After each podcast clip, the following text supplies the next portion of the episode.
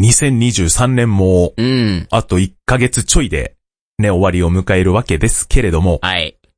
ちょうどね、1年前ぐらいの時に、うんえっ、と、サガフロンティアのリマスター版をやっている回があるんですけれども、もう一年経つ。そうですね。ああその時の冒頭でちょっとお話ししたね、うんあの、年末といえばやっぱりゲームオブザイヤーがあるじゃないですあ、か。はいはいはいはい。それがですね、うん。全部のゲームからのトップを決めるとかではなく、うん。自分で選ぶゲームオブザイヤーを発表しようという企画の回があったのを覚えてます。あ、はいはいはいはい。我々はその時の中で、私はソルクレスターをちょっとレビューして、で、他さんは番組内であの13騎兵防衛権をね、あ、そうですね。押してましたけけれども、まあそちらのね、あの、ユアゴティというね、企画があるんですが、ど。はい。ちょっとそちらの方が今年パワーアップして、おー。えー、今年もやりますよというちょっとね、告知をいただいたんですよ。なるほど。で、今年のパワーアップの内容の中に、はい。今回は、その、ポッドキャストを配信している方々おう。の、まあもちろんその、ユアゴティはいはいはがい。自。分のゲームオブザイヤーを紹介するのとともに、うん。まあその番組としてのコラボとかもやっていきましょう、みたいなところをね、X の方で告知されてるんですね。ほうほうほうほうほう。、で、その中で自分たちの番組を聞いているリスナーさんが選ぶ、ユアゴティうんうん。とかを選ぶみたいな企画もあるんですけど、まあ要は、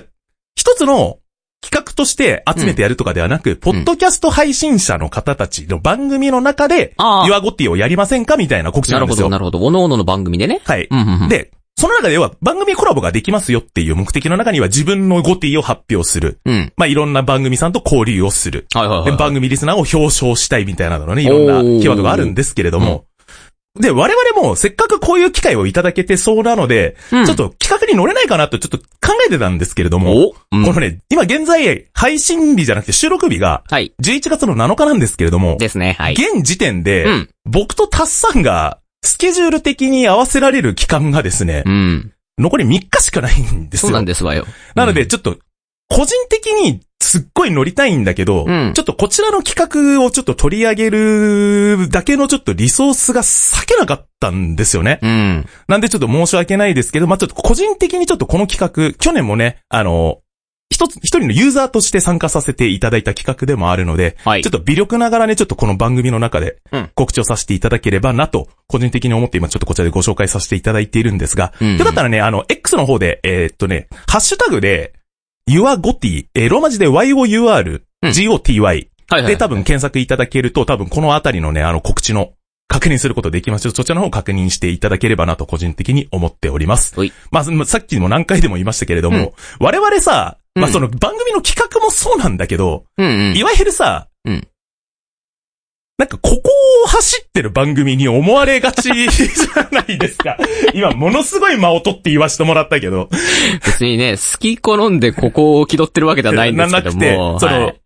なんで結う構んだからいろいろさ、そのゲーム系のポッドキャスト配信者さんとかとうん X で繋がったりとかってやっぱあるんですよ。増えてるし。ああ、皆さん交流してらっしゃる。そう。で、あーだし、実際にその X とかで、ポッドキャスト配信者のコミュニティとかもやっぱあるし、はあ、はあはあはなあ、のでやっぱいろいろね、こっちからね、あの、うんアプローチをかけに行くパターンも実際ありますから、ほうほうほうほう。で、やっぱ自分たちよりももっと広うんくね、レビューしてる方たちもいる中で、で、そうね。んそう、中で、我々も仲良くなれないかなって思っていくけれども、はい。番組コラボしてくれませんかみたいなお話にちょっとすぐ乗れないっていうのが現状じゃないですか。あまあね、そう我ですね。々のと、我々のスケジュールもそうなんですけど、うん。何よりも、うん。うちらの番組にじゃあコラボしましょうよって言った瞬間に、うん。あの、収録までの期間の間にこのゲームクリアしてもらいますけ ど大丈夫ですかっていう。乗ってくれるかな まあまあまあ、ちょっとジョーク的には置いといて。なんでちょっと、今回あくまで一つのこういうサイトを見つけたよっていうね、だけのちょっと告知にはなってしまうんですけれども、はいもしよければね、同じあの、ポッドキャスト配信者としてぜひいろんな人と仲良くなれる機会をいただければ、我々もね、すごい楽しいと思いますので、ちょっと告知とさせていただきます。よかったらね、また、改めてちょっとあの、X の方確認してみてください。どうぞよろしくお願いをいたします。お願いしま番組情報やアルファグッズなどのサービスは ALFA ラジオで検索お願いします。それでは本日も開店いたします。 Three, two, one. テレビゲームの中林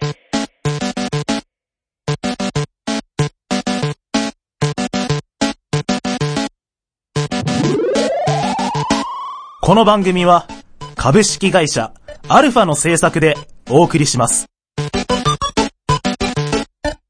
Welcome to Love Machine. 改めまして、中島貴文です。小林達也です。さてこの番組は中島と小林の二人が古今東西新旧問わず、今までに発売されたテレビゲームのおすすめ情報やイメージで戦リプレイションの感想などを話していこうという番組でございます。 212号店は、こちらのソフトをご紹介いたします。デモンゲイズ。中林、好評のジャンル。ハックスラッシュ系 3D ダンジョン RPG ご紹介いたします。どんなゲームなのか、お楽しみにはい、よろしく。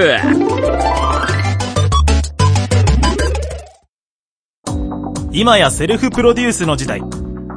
自分をアピールしたい。メディアの出演履歴を作りたい。トークスキルを身につけたい。そんなあなたに、ウェブラジオがおすすめです。企画、制作、配信すべてセットで月々6000円で始められるラジオサービスはアルファだけ。お問い合わせは、検索サイトで ALFA と検索してね。株式会社アルファは、あなたのセルフプロデュースを応援します。 Try to the next stage. Alpha. 211号店の話になるんですけれども、うん。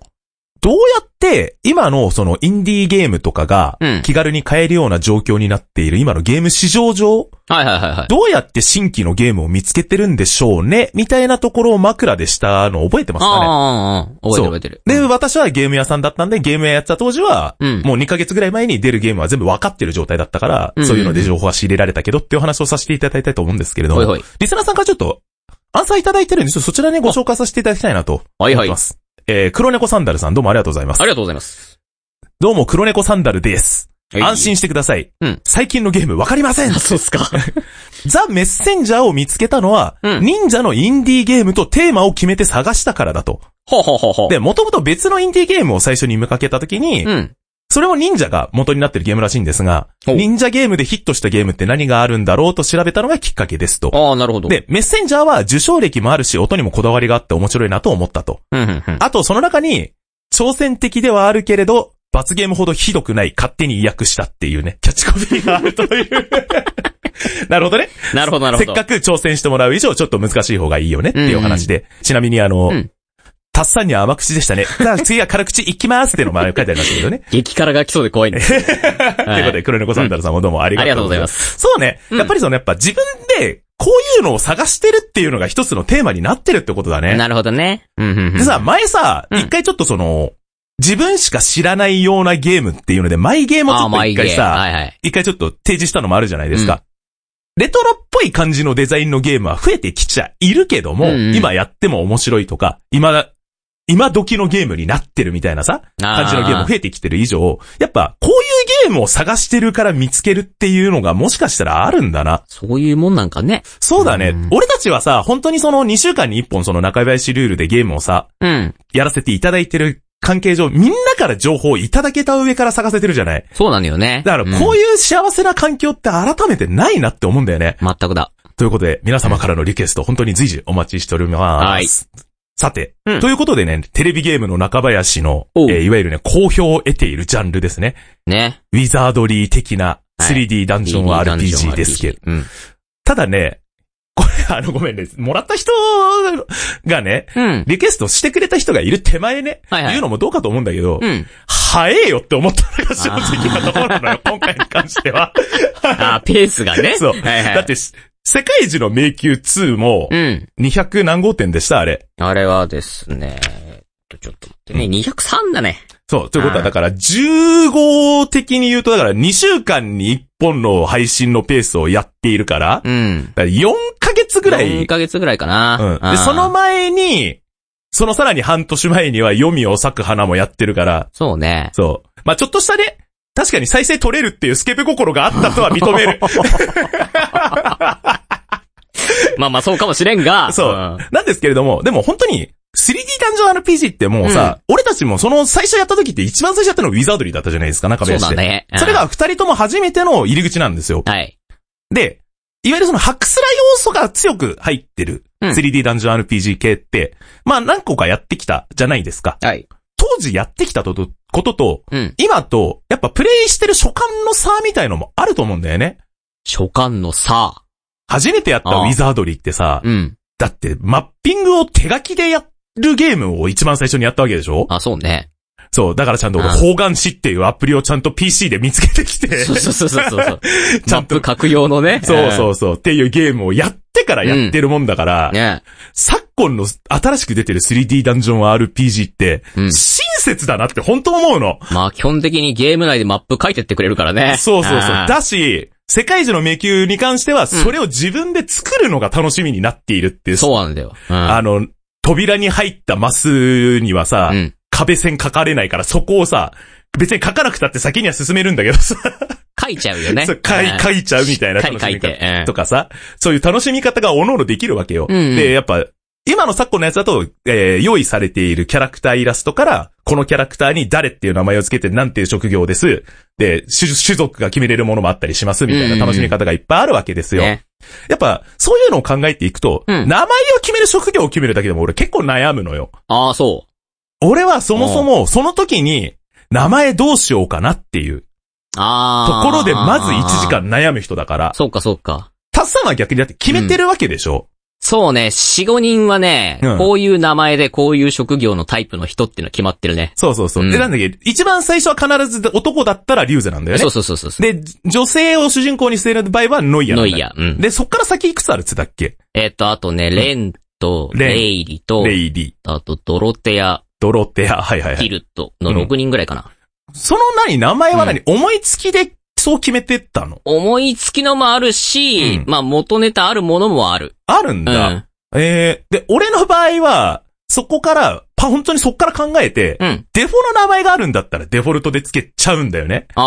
あ。今回に関してはそれでやらせてもらったけどあ、、今回デフォで。デフォで付けれる名前で付けさせてもらったりしてるんだけど、うんうん。そう、なんかそういう遊び方がやっぱいろいろ幅広くというか、ゲームの内容じゃないところからさ、ああ。楽しみめるゲームになってるじゃないそこうねの手の作品って。うん。だから、本当に長く楽しんでいる人たちっていうのは本当昔から子供の頃から今もやってますっていう人たちもすごい多いゲームだと思うんだけど、ね。うんた、だデモンゲイズっていうじゃあ作品は、うん。じゃあその今のその今まで続いてきたハクスラー RPG 系の流れ的に言ったらどういうポジションになるのかも含めてね、この後ちょっと深く触れていきたいなと思います。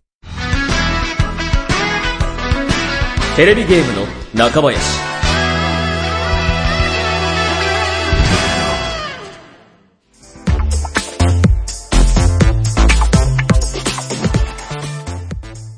2013年1月、プレイステーションビータでリリースされたデモンゲイズ。エクスペリエンスが長年販売している往年の人気ジャンル、3D ダンジョン RPG を初心者にもヘビーユーザーにも楽しめるシステムを採用した作品になっております。ウィザードリーを代表とした RPG で味わえる要素は基本そのままに、主人公を含め、パーティーを、見た目や職業を自分好みにクリエイトし、最大5人で旅をしていきます。エクスペリエンスが発売してきた作品には、同じジャンルでも独特の要素が毎回採用されており、今作は未経験者にもやりやすい分かりやすさも魅力で、主人公はデモンゲイザーという専用のクラスで固定されており、作中でイフされている存在、デモンを刺激する特殊能力を持った存在として脅威に立ち向かってゆきます。パーティーの中に専用キャラがいることで、初心者にもすぐに効果的なパーティー構築ができるように調整されています。その他、独特の要素に、主人公は旅の拠点となる施設、竜気亭の一室を間借りしている設定となっており、旅から帰還すると同時に、家賃の支払いが必要で、一度旅に出たら、ある程度討伐をしなければ、家賃不払いが発生するという、ありそうでなかった厄介な要素があり、3D ダンジョン RPG ならではの、やられる前にやる戦闘難易度を堪能しつつ、期間時にも注意を払う必要がある緊張感は、他にはない新しい経験をすることでしょう。そして今作の根幹を担う最大の要素、デモンの存在も重要で、攻略していくダンジョンを統治しているボスとしてプレイヤーに立ちはだかります。討伐するためにプレイヤーは、ダンジョンに一定数配置されているジェムサークルと呼ばれるポイントに赴き、制圧していくことになります。すべてを制圧すると、統治しているデモンと戦えるようになり、勝利することで自分の味方になってくれます。このように、キャラクターを作り、パーティーを組んでダンジョンを攻略し、クリアを目指していく内容の作品となっております。そしてこのジャンルの魅力、ハックスラッシュの要素は、このジェムサークルが重要な役割で、討伐するために制圧したものの、デモンに勝てなかった場合は、一度拠点に戻り、制圧済みのサークルを再度訪れることで、パーティー強化にも使える、シンプルで、やり込みがいのある要素が味わえます。昔ならではの作品を、その当時の遊びやすい UI を取り込んだ、遊びやすく歯応えのある今作、デモンゲイズ。追加要素を加えたエクストラが、現在、PlayStation 4や Switch でプレイ可能となっております。肩に貼ったら、肩こり解消しました。パソコンに貼ったら、バグがなくなりました。このステッカーのおかげで、恋人が、ステッカー効果で、家を買いました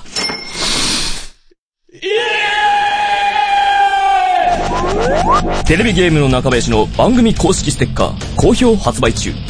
詳しい情報は、ALFA、ラジオで検索。 Try to the next stage. Alpha. あんま誤解しないで聞いてほしいんだけど、なんぞい。で、まあ、今回に関しては、その自分たちで好きなキャラクターを作ってさ、はいはい。旅をするっていうシステムのゲームだからさ、うんはいやっぱその自分たちの作ったキャラクターに愛着が湧きやすいみたいなところってあるじゃないですか。もちろんもちろん。うん。まあ、俺あんまりその手のやつって、まあ、デフォの名前を使うっていうぐらいですから、うんうんどっちかというとリソースとしての利便性が優先されてる節があるのはわかるの。あー、なるほど。なんだけど、やっぱ作った以上、こいつを使ってどこまで進められるんだろうみたいな予測値はやっぱ立てるとか大事にしたいじゃない、うん。一から作り直すのもちょっと大変だしとかっていう理由も込み込みでね。うん。だからそういう意味で、こいつはこういう性格なんだろうなっていう、やっぱそういうところに思いを馳せる部分がね、うんないわけじゃないとは自分でも思ってんのね。ほいほい。だからこそ、いろんなどういう登場してきたキャラクターの中でもやっぱ自分の作ったキャラクターをやっぱファーストに考えたいんですよ。うん。なんだけど、うんこのゲーム、冒頭で、まあいわゆる、うんまあカタカナ3文字で、くんかかける2っていうところのね、とあるね、あー。誰もが見るイベントみたいなところがあ って、あーはいはいはいはい。しかもはいイラスト付きで見て、はい、ありますね。うん。あの、ちょっとキャラが濃すぎて、うん。自分が作ったキャラクターの個性をう、んすべて忘れてしまった瞬間があって、まあまあ、ありましたけどね。そうあの、はくいんかくんかっていうのが、うんまあ、ちょっといろいろあってね。ありましたね。で、はいこれ、さ、ゲームのない、あのやつで、インターネットつなげるとさ、うんいわゆるデモンズソウルでいう、なんつうのあの、うんサインみたいなさ、あーメッセージそう、メッセージとかかのさ、楽しみ方もあるからさ、はいはいはい。そういうところで、ここでこういうのがありますよっていうのが、うんタップレイヤーとこう共有しながら進めることができるっていう。あいわゆるちょっとしたさ、SNS 的なやりとりもできるじゃないー。ですか。うんうん当時のビータ版の方ね、俺たはちい今回あのエクストラでやってますけど、うん。うん。なやつで、その、やってるやつでやっぱその結構さ、キャラの濃いさ、うん。あの、やりとりみたいなのが結構作詞に出てくるじゃないあーはい、ありますあります。なんでうん。特に、マスでメッセージを見た時に、くんかくんかっていうのがめっちゃあるみたいなところが結構あったみ たいで。みんなそれ使っとんのかい。いや、まうあ、ん衝撃だったよね。まあね。ああれこれ年齢制限ついてなかったっけ全年齢対象で す。ですよねはい。みたいなところとかの楽しみ方があって、だから、なんというか、うんまあ、ウィザードリーやってる人たちだったら多分ご理解いただけると思うんですけど、はいはい。なんか、ファンタジーの世界ではあるし、その RPG としての難易度としても結構突き放すような難易度ではあるじゃないこの手のあ、こ戦の手闘の内ね。うのん。やつってなってくると、うんだからこそ結構シリアスなゲームだっていううん風に思われる可能性あると思うんだけど、うん。実は案外ちょっと紐解いてみると、うん。結構はっちゃけてんなっていうパターンのさ、シーンをさ、作ってるゲームもあるんだよね。ああ、ああ、あデモンゲーズで言ったら申し訳ないけど、俺ちょっとそんなにその根幹に触れるほどできてないっていうのが正直なとこなんだけど、はいはい今回に関しては。なんかそのキャラの個性がめちゃくちゃそのシナリオ上で見れるな、このゲームって思ったんだよね。あ。ああ、個性は強いね。うん。だし、うん何をするのかっていうのが明確になってるんだよね。シナリオをしっかり見せてくれるから。あー自由な冒険者って感じじゃないよね。そうそうそうそうそう、明確な目的がもうすでに決められてる。そうだね。だからこそ主人公はう、ん。そのデモンゲイザーっていう専用の職業としてうんうん。必ずいる。そうそうみたいな話だったりするし、まあなんだけど、その中でもその主人公はちゃんとキャラクターグラフィックは変えられたりとかもしたりするんだけどね。性別決まってんのにさ、うんイラスト女性の使えんだよね、あれね。そうそうそう。まあそこはだから脳内保管でいけるでしょって そうい。いうう。ことになるよねみたいな楽しみ方もできると思うんうだんけど。うん。まあだから、後にね、出たあの、読みを咲く花に関しても、あれもね、主人公は、ね、職業はいろいろ選べるけど、あちゃあ、んと立場は決まってたんだよね。その立場としては決まってはいるっていう設定ではあったから、うんうん。それこそだからテキストだったり設定だったりとかで、うんうん。その、プレイヤーが思うように動かすための、いわゆるその想像力の部分を、そうね。いかにうん。作ってあげるのかっていうのは、まあ、この手のハクスラ系 RPG の重要なところだと思うんだよね。やっぱね。うん。ただ逆に、そこに対して思いを馳せなさいよってうん。言われた場合に関して、今のゲーム昨今で言うとさ、はいはい。やったことないからわかんないっていう人も大半なんじゃないかなって思う瞬間もあるんだよあーね。あーああなたは何々です。ーうん。ここにこういうボスがいるから行きなさいっていうさ、ところに関して明確なやっぱ道筋って多分決められやすいと思うんだよね。うんうんうん。まあ、今回に関しても道筋が決まってるっていうことは多分初心者というか、初めてやる人にそうね。どうし、 3D ダンジョン RPG の入り口にどうぞみたいなね。そうそうそう、という意味での間口を広げたいっていう思いがあるっていうのはうんインタビューでも答えられてたから、うん。うんうん。だからそのいう感じなんだと思ってたんだよね。だからすごいとっつきやすいように、うんキャラクターの個性も強いし、うんうん。その世界観の中に自分が作った仲間たちを入れてくるっていうあ、そうね。ところ。ろを多分持ってきてるんだと思うんだよね。だから、いわゆるゲーム内のシステム上にあることに対して、そんなんゲームで見たことないよっていうものがルールとして入ることで逆にリアリティを感じる瞬間とかもあったりして、おうおうだって、旅行って帰ってきたばっかだっつうのに、あい、今回き家賃払ってねって俺初めて言われたからね、俺このびゲームっくり。するよね。あの、冒険行くたんびに金取られる。でも確かにそうよねって話なんだよいや、ね。まあそうだけどさ、でもあれさ、部屋借りるのに最初にお金払ってる じゃん。うん。そ、それで一月分じゃねえのかっていうことを言いたいわけね。そうそうそうそううん もうその分、そ、もうそこに敷金歴入ってますけどみたいなことを。あ、これ契約料なんで、そう家賃別ですみたいな感じでさ、 出かけて帰ってくるたんびにさ、うんまずね、パタパタパタって足音聞こえてきてさ、第一声何声かけてくれんのかなと思った ら、今回のお家賃は、あ、そうっすか。まあでもそういうところの、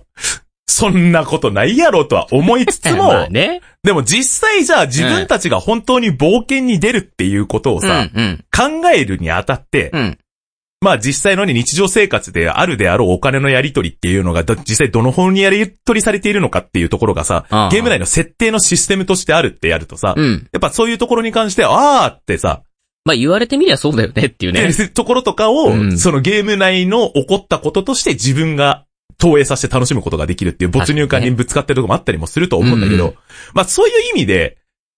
初めてやる人はものすごいやりやすいと思うんだけど、うん怒ってる展開が、何これっていう瞬間があるっていうの は、ネガティブな意見じゃなくてあるのは事実ですので、はい。ぜひそちらもちょっと楽しんでいただきたいなというところと、やっぱ自分で作ったキャラクターで旅をさせるっていうのはちょっと別のね、楽しみ方を感じることもできると思いますので、ぜひそちらの方もね、体験してみていただけたらなと思います。テレビゲームの中林。ウィザードリーから多くのゲームプレイヤーを熱狂してきたハックスラッシュは、エクスペリエンス以外のメーカーからも数多くの進化を遂げたタイトルがリリースされており、各々のお気に入りの作品があるかと思います。時が経っていくにつれ、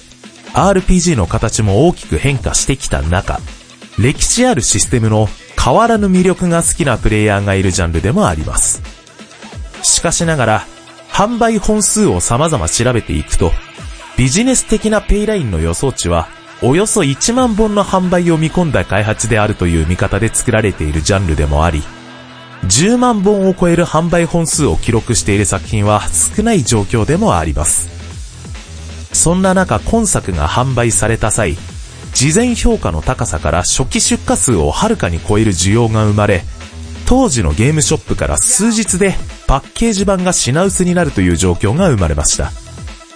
そのため今作のユーザーは、パッケージ版とダウンロード版で1対1の割合のユーザーがおり、当時では異例であったと言われております。後に廉価版の販売なども含め、1年後には累計20万本の販売を記録したと開発者から発表されております。個人的な分析ではありますが、今作が多くのユーザーの手に渡った理由は数多くありますが、プレイヤーの多くが経験者であるジャンルの新規プレイヤーの門戸を広げる思いが詰まった作品であったこと。そして実際に触れてみたユーザーの評価が非常に高かったことも含めての実績が重なった結果と言えるのではないでしょうか。そして戦術したジャンル経験者が手に取る類のゲームは、別の言い方をすれば、好みに合った人には深く突き刺さるデザインのゲームであるということも重要な要素なのかもしれません。そしてエクスペリエンスが提供するダンジョン RPG は、昔ながらの突き放す難易度でも快適なユーザーインターフェースを提供してくれていることと、理解を深めていけば、実は容易に攻略ができるゲームバランスの高さが好評を得ている要素でもあり、今作だけでなく、実際に触れてみると、ストレスの元になってしまう可能性がある高難易度に気軽に挑めるという利点が、どの作品でも感じることができます。そして攻略を進めるにあたっての戦略性、自由度の高さは他ジャンルと比較しても大きく異なります。プレイヤーの思うがままに進めることができる 3D ダンジョン RPG は、やり込み要素の高さが魅力ではありますが、ぜひ今作のように初心者でも簡単に遊べる作品から触ってみていただければと個人的に思います。今やセルフプロデュースの時代。自分をアピールしたい。メディアの出演履歴を作りたい。トークスキルを身につけたい。そんなあなたに、ウェブラジオがおすすめです。企画、制作、配信すべてセットで月々6000円で始められるラジオサービスはアルファだけ。お問い合わせは、検索サイトで ALFA と検索してね。株式会社アルファは、あなたのセルフプロデュースを応援します。 Try to the next stage. Alpha. この番組では皆様からのメッセージを募集しております。おすすめのゲームタイトルや質問、感想でもたわいのないお言葉でもお気軽に送ってください。メッセージの投稿は公式メールフォームや X 公式アカウントへのダイレクトメール、もしくはハッシュタグでテレビゲームの中林をつけて投稿してください。番組公式アドレスは、中林アットマークアルファ -radio.com です。どしどしお待ちしております。さあ、というわけで次回213号店こちらでございます。はい。モンスターハンターライズ何回か候補にね、個人的に入れさせていただいたタイトルではありますが、ようやく通りましたね。はい、えーちょっとダイスシンに、あの、愛されずみたいな状態でしたけまれあ、ども。しょうがねえなって感じなんでしょうけど。 さあ、あの、はいこれもね、押し吹きとかが選べるような感じのね、そうですねゲームとなっておりますので、自分たちの趣味が思いっきり出るゲームではありますけれどもね。い、やー、久々にやるな、ワールド以来か。そうだね。 2年ぶりぐらいの挑戦になりますけれども、そぜひ皆様もね、ちょっと、期待してお待ちいただければなと思います。さあ、そして、ちょっと、えー、テレビゲームの中林から一つだけ告知ございます。はいえー、11月の、えー、配信が、今回で、えはー、い2回分終わりますので、うんえー、一応、11月30日に一応もう一回木曜日あるんですが、すいません、そちらの方一周ずれますので、はい213号店の配信日は、12月7日の配信予定となります。ぜひご承知おきの方、お願いをいたします。ということでね、もう、年の瀬も近づいてきての、ねええーテレビゲームの中林でございますけれどもね、あそうですえーぜひ皆様もね、えーお体ご注意の上でね、えー健康にお過ごしいただければ と思いますけれどもはい。そして、えーテレビゲームの中林、えー公式ステッカー第2弾、まだまだ販売中でございます。そちらの方もチェックお願いをいたします。よろしくお願いしま。す。さあ、今回 3D ダンジョン RPG で思いっきり脳をね、使った後の、えー今度は体全体を使う。使っていきましょうゲームになりますが、えー次回は、モンスターハンターライズでお会いいたしましょう。お送りしたのは、中島貴文と、小林達也でした。この番組は株式会社アルファの制作でお送りしました。